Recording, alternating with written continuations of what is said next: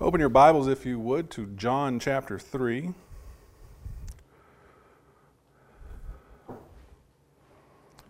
John chapter 3. I'm going to do something that I have never done before as a preacher. I am going to change my lesson that I had planned for this morning at the last minute. So I'm not even going to use the slideshow because I don't have a slideshow pre- presented, prepared for the lesson I'm about to give. Um, the lesson I was going to give this morning um, is more of a first principles kind of lesson, and I had hoped that there were some people that might be here this morning that aren't here, and I wanted some of those people to hear the lesson uh, that I had prepared, and I was anticipating maybe even some uh, some guests, some some visitors from the community. So I'm going to save that lesson and and preach that at another time. So this morning, what I want to bring to you is um, from John chapter three. Um, our Lord's interaction with this man, Nicodemus. And he has this interaction, and remember, as verse 1 there in chapter 3 tells us, a Pharisee uh, came to him, and that man's name was Nicodemus. And we remember about Pharisees, these were very learned men. They knew the Old Testament, as we would call it, they knew the law, they knew um, what God had given to the children of Israel, what had been preserved for them. They knew the sacred writings. And so bear that in mind as we go through and, and, and listen to the interaction between Jesus and Nicodemus, because Jesus is speaking to Nicodemus in such a way as Nicodemus, you ought to know these things. You're a Pharisee, you're a learned man, you're a man who knows Scripture. Yet I'm having to tell you these things. And also bear in mind that Jesus adapts um, what he is saying to his audience, sort of what I'm doing today. In other words, as a learned man, he's going to speak to him a little bit differently than he would, say, the woman at the well, which he'll speak to in chapter 4. So bear that in mind as we go through because there's, a, there's something else behind all that, and the reason I, I'm emphasizing that is people will come to these, some of these passages here and misconstrue what our Lord is saying and try to use this as a way of dismissing the necessity of baptism. And I think that we'll find in Jesus' teaching here that he is laying down the very principles and ideas for the necessity of baptism. And so, with all that in mind, let's, let's read through the text here and we'll stop along the way and comment as we go. John chapter 3, beginning verse 1, it says, Now there was a, a man of the Pharisees named Nicodemus, a ruler of the Jews. And this man came to him by night and said to him, Rabbi, we know that you have come from God as a teacher, for no one can do these signs that you, have, that you do unless God is with him. Jesus answered and said to him, Truly I say to you, unless one is born again, he cannot see the kingdom of God. Now let's stop right there. So Nicodemus comes to him and says, uh, We know that you are from God because you're performing these signs. And at this point, what John has recorded for us in his gospel is uh, the turn in chapter 2 there, um, turning the water into wine. That's what we have recorded so far in John's, in John's um, gospel. But, but Nicodemus says, You have that power, so you must be from God. Look how Jesus answers him. Unless one is born again, he cannot see the kingdom of God. Does that have anything to do with, with what Nicodemus has come to him to ask him and, and, to, and to, to inquire of him? But see, this is where we get the idea of Jesus knowing his audience. And he is using this opportunity to teach this learned man about some things that, that Jesus is bringing in. Unless one is born again, he cannot see the kingdom of God. Now, that sounds strange in Nicodemus' ears. How do we know? Because look what verse 4 says. Nicodemus said to him, How can a man be born when he is old? He cannot enter a second time into his mother's womb and be born again, can he? Now, we scoff maybe at that, at that at that question. Well, here's Nicodemus. He, he's totally missing the point. Well, put yourself in his shoes for a moment. He's come to Jesus and says, You know, teacher, um, we know that you can do these signs, and no one can unless, you, unless God is with them. And Jesus turns the conversation completely away from what Nicodemus might want to ask him by just blurting this out. And so let's let's put ourselves in his shoes for just a moment. What are you talking about, Lord? What are you talking about, Jesus? Being born again. I can't enter my mother's womb a second time. Can I? How can I be born when I'm old? I'm already, I'm already born. So those questions may not seem so strange given the interaction that we see here as John's recording it. Verse 5 Jesus answered, Truly, truly, I say to you, unless one is born of water and the Spirit, he cannot enter the kingdom of God. Now, what is that? What is that? What is Jesus saying? Well, he's expanding upon what he's already told him. I say to you, back in verse 3, unless one is born again, he cannot see the kingdom of God. Nicodemus wants to know, how can you be born again? Jesus says, you're born again through water, unless one is born of water and, of the, and the Spirit. He cannot enter the kingdom of God. So he's expanding upon what it means to be born again. What does it mean to be born again?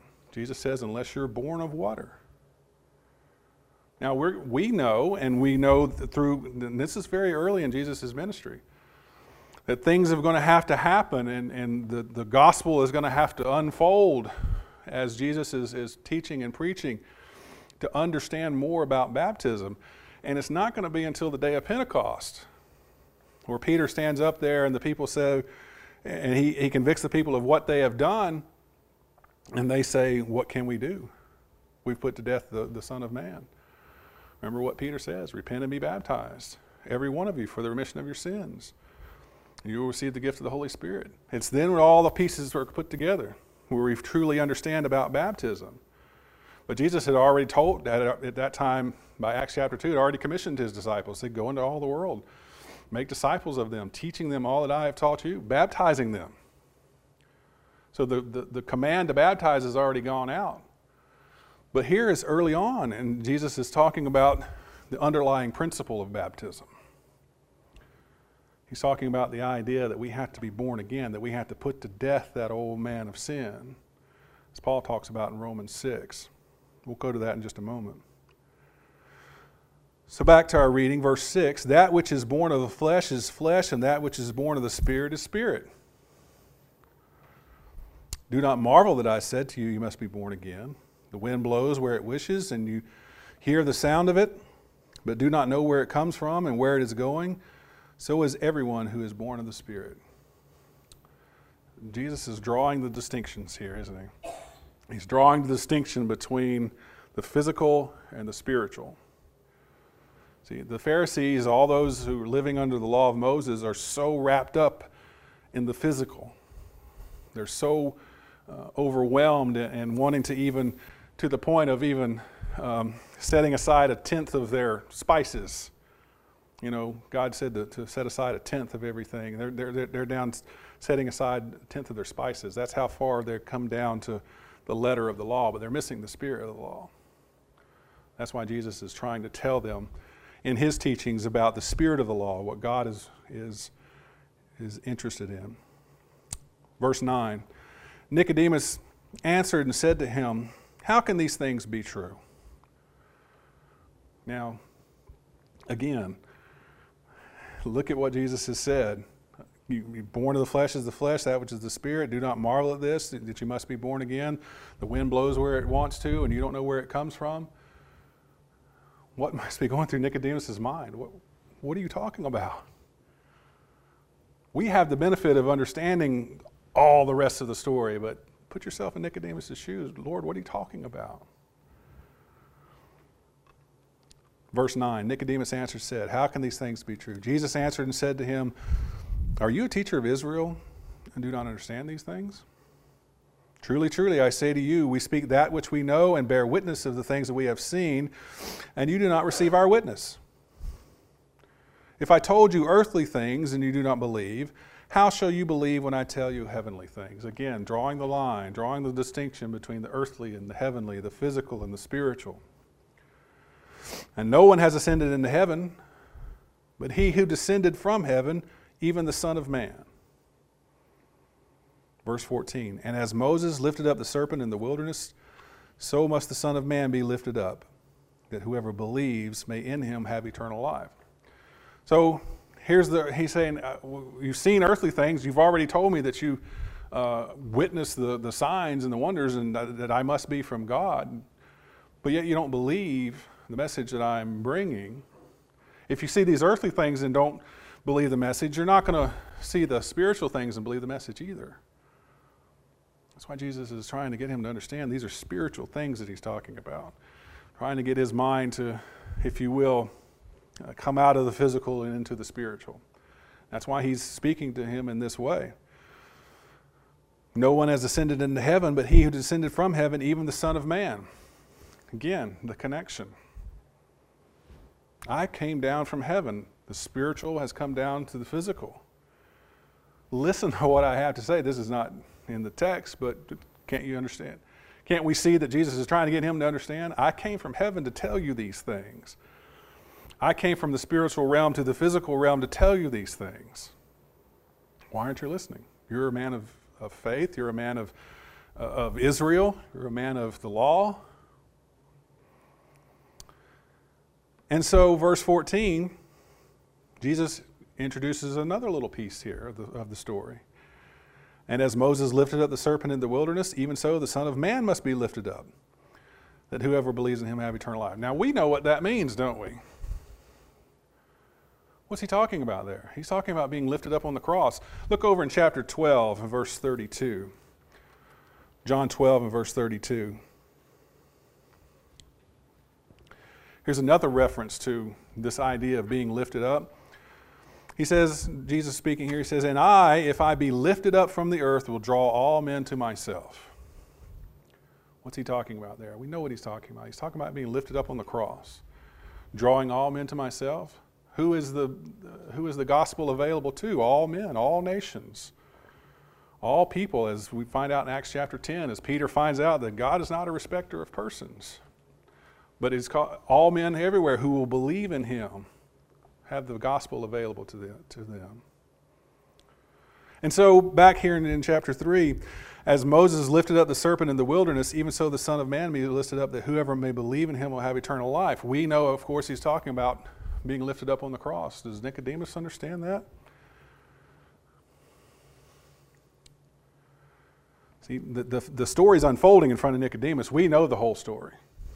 So again, here's, here's Jesus introducing something else. He's already saying you got to be born again.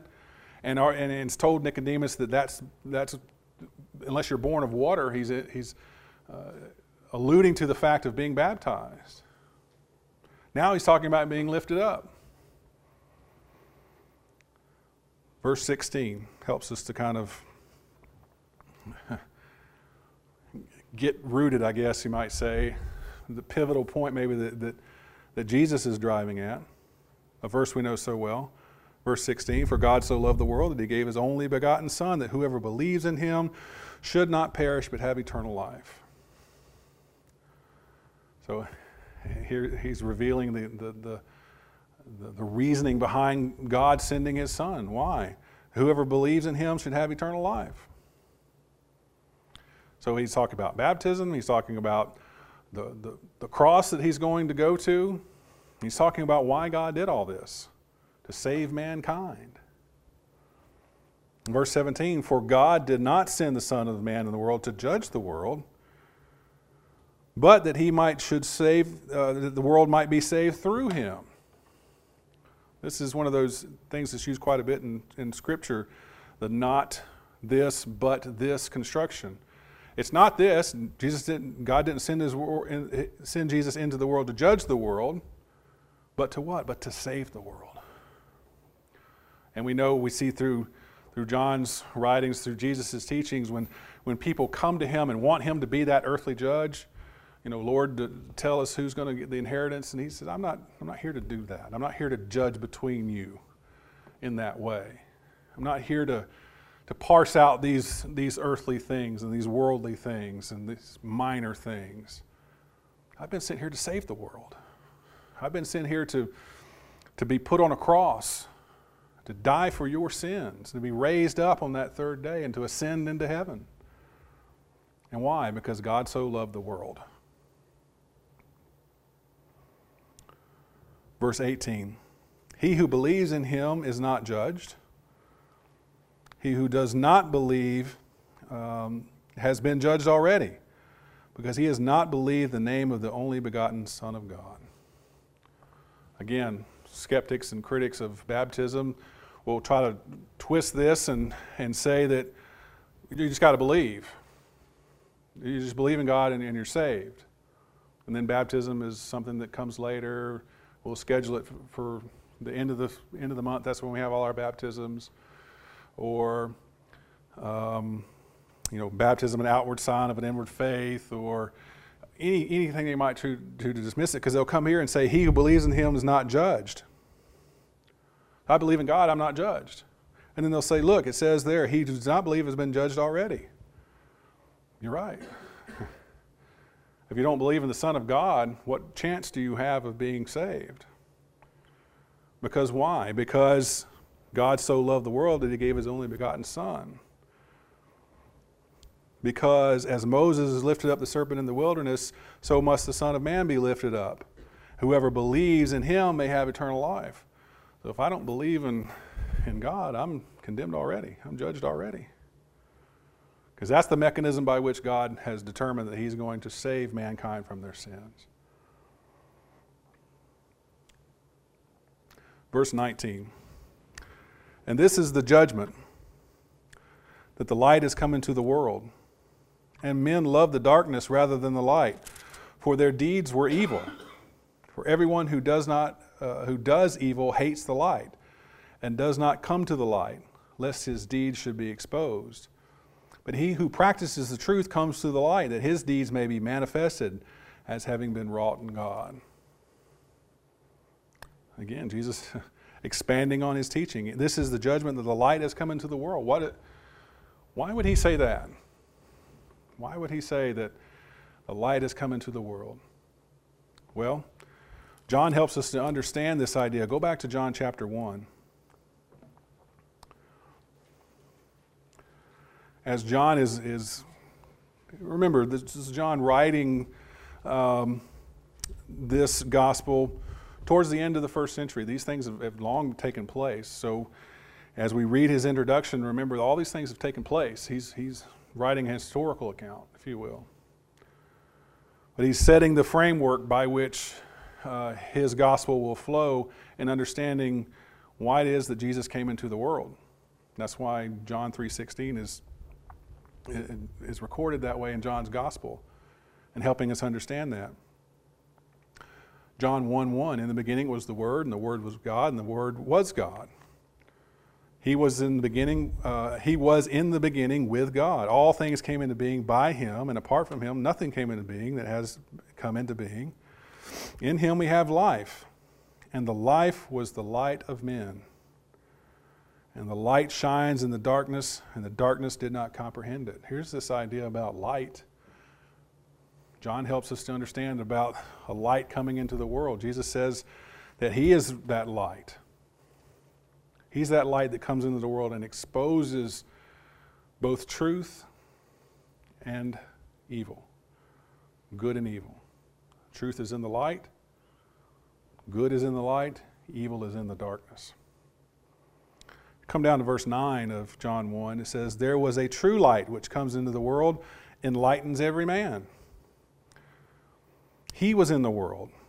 Remember, he's writing about Jesus in the past. He was in the world, and the world was made through him, and the world did not know him. He came into his own, and those who were his own did not receive him. Speaking of the Jews there, those who he came from the Jesus was a Jew. He came from from that lineage, born under that time. He kept the Jewish faith. Verse 12, but as many as received him, to them he gave the right to become children of God, even to those who believe in his name, who were born not of blood, nor the, fle- nor the will of the flesh, nor the will of man, but of God. And the Word became flesh and dwelt among us. Here's the idea again. What did Jesus say? No one has ascended to heaven, but the Son of Man has come down from heaven. And he's come down as the light of the world to illuminate mankind, to, to bring truth, to bring God's plan, to bring the plan of salvation, to save man eternally from their sins. And so, as John is, uh, excuse me, as Jesus is speaking here to Nicodemus, he's, he's laying out a lot of things, isn't he? this is, this, these principles undergird the gospel.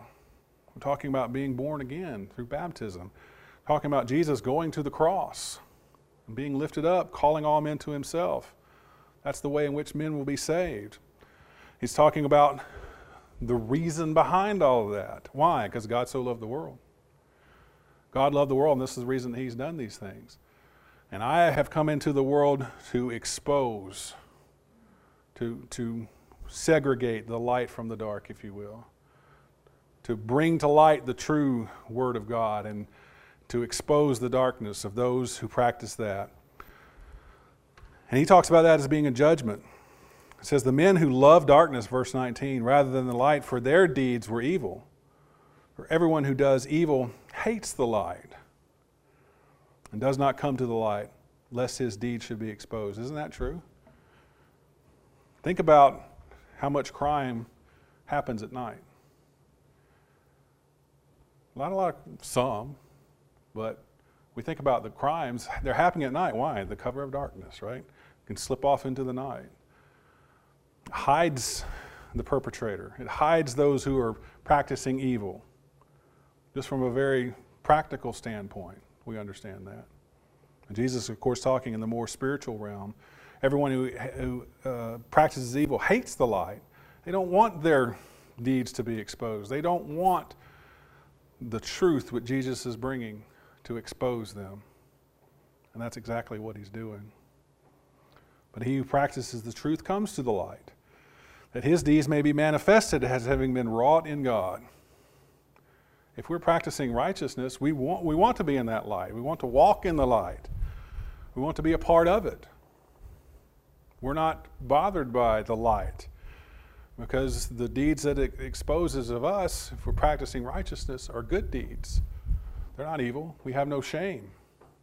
Shouldn't worry about those things that are exposed if we are practicing righteousness.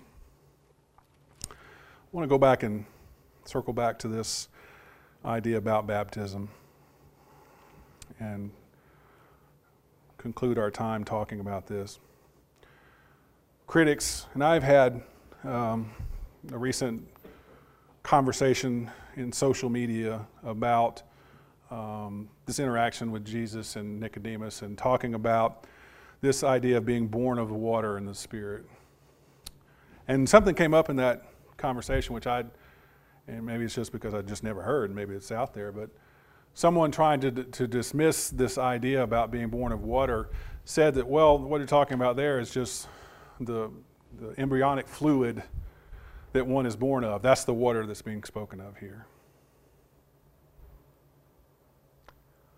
I had a hard time even trying to and I, I, in these conversations, when I have conversations with people of the world, I, I do my best to try to understand the angle in which they're coming from and, and the reasoning in which they're coming from.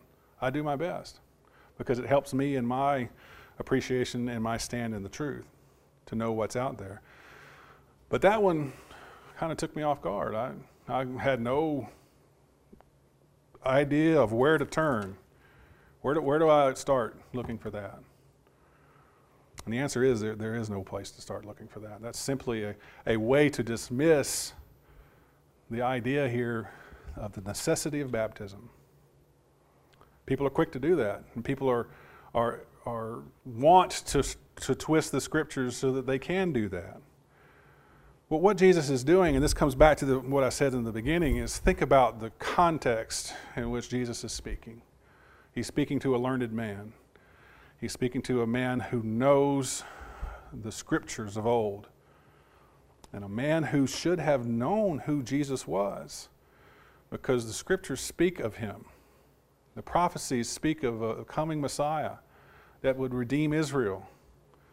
He would, of a coming king that would sit on the throne of David, all those things. And so he should have known these things. And so as he's speaking to him, he is giving him, uh, if you will, um, look at it a couple of different ways, as an undergirding principle without putting the things on top of it like the, the functioning of baptism and the and, and, and just carrying that out. How does that how does that happen?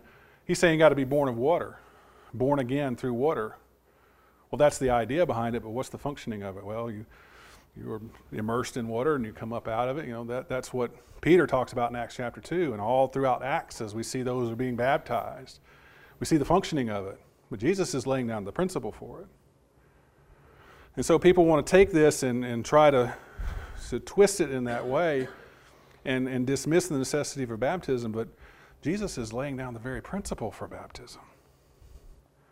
And he does it by saying this unless, unless you are born again, you cannot enter the kingdom of God. Now, that's a very, very clear sentence structure, isn't it? We recognize that. Unless I do this, I cannot do that.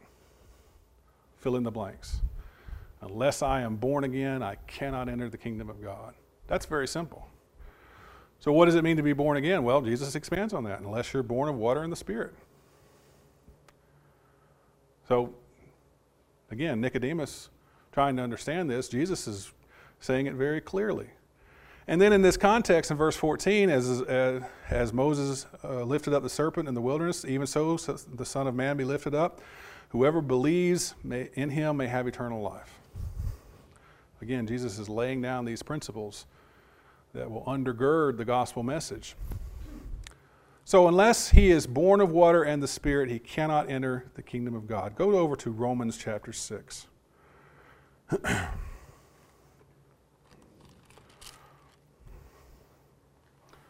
So again, what the argument I'm laying out is Jesus is, is, is putting down some, some fundamental elements, some foundation of the necessity of baptism. When you get to Romans chapter 6, Paul puts some, uh, some, some more elements on top of that. Verse 1 of chapter 6 in Romans. What shall we say then? Are we to continue in sin that grace may increase? May it never be. How shall we who died to sin still live in it? So here, Paul's talking about life and death, right? But he's talking about spiritual life and death.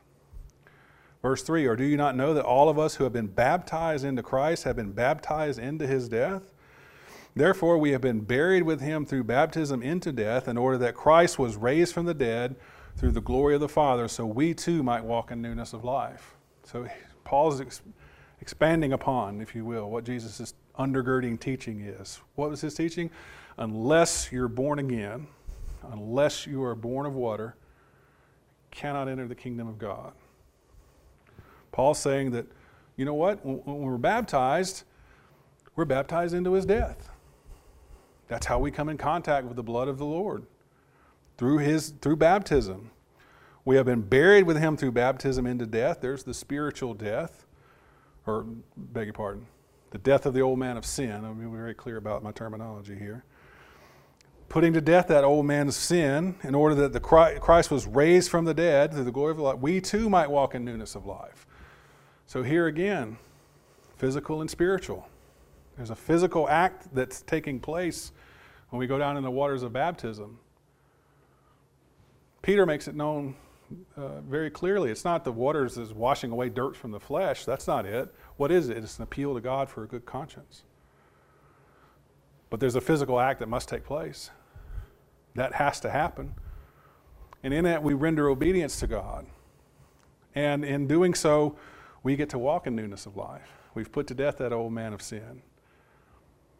And so, Paul here helps us to understand the basic teaching that Jesus is teaching here with, with Nicodemus. He's helping his readers understand that this is what baptism does for you. If we have become, verse 5, if we have become united with him in likeness of his death, certainly we shall also be in the likeness of his resurrection. knowing this, that our old self was crucified with him, that our body of sin might be done away with, that we should no longer be slaves to sin. For he who has died is freed from sin. Paul makes a, a connection here to, the, to crucifixion. In our, in our death, it's like we've been crucified with him. That, that old man of sin has been put to death. And we don't have to suffer death as he did. He suffered the physical death. We don't have to. We don't have to suffer the physical death in the way that he did because he did it. That's why he did it. We get to put to death that old man of sin and raise up out of the baptismal waters and walk in newness of life. What a blessing that is. I bring this lesson, and I know that we all understand about the necessity of baptism, but I hope this gives us a little bit more appreciation, if you will, or, or maybe a little bit different way of looking at it as far as remember the context in which this is presented. Remember who's speaking here. Remember the time frame. Remember uh, the, the qualifications of each one, of Nicodemus, and, and why he might be coming to the Lord and why it is that the Lord speaks to him in that way. He doesn't speak to the Samaritan woman over in chapter 4 that way. He talks to her about some things like uh, water and food, and, and again, making some connections here about um, the physical and the spiritual. But he lets it known that um, you worship that which you do not know, we worship that which we know. For salvation is of the Jews. When hour is coming, and now is, when the true worshippers shall worship the Father in spirit and truth. For such people, the Father seeks to be his worshippers. God is spirit, and those who worship him must worship him in spirit and in truth. That's the kind of worship that we are to offer him spiritual worship. We don't have the animal sacrifices and, and the feasts and, and the keeping of all those things. Those were fulfilled when Jesus came and died. Now we're in a spiritual realm. We offer spiritual sacrifices, the fruit of our lips, the, the, the doing things for one another, the, sacrifices that we make in order to, in our own lives, and the living sacrifice that we are. That's the spiritual realm that we are in now. And Jesus brought that about through his burial, his death, his burial, and his resurrection. He ushered in that time where we worship our God in spirit and truth.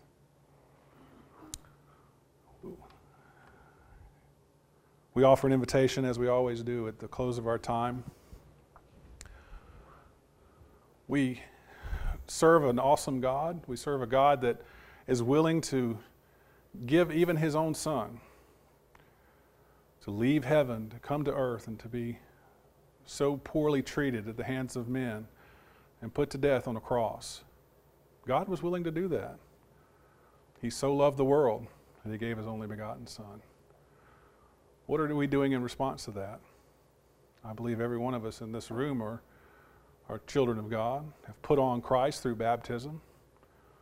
We have to continue to walk in that newness of life and continue to make sure that we're living up to that standard, walking in the light, appreciating and respecting and, and being humbled by the gift that God has given us in His Son.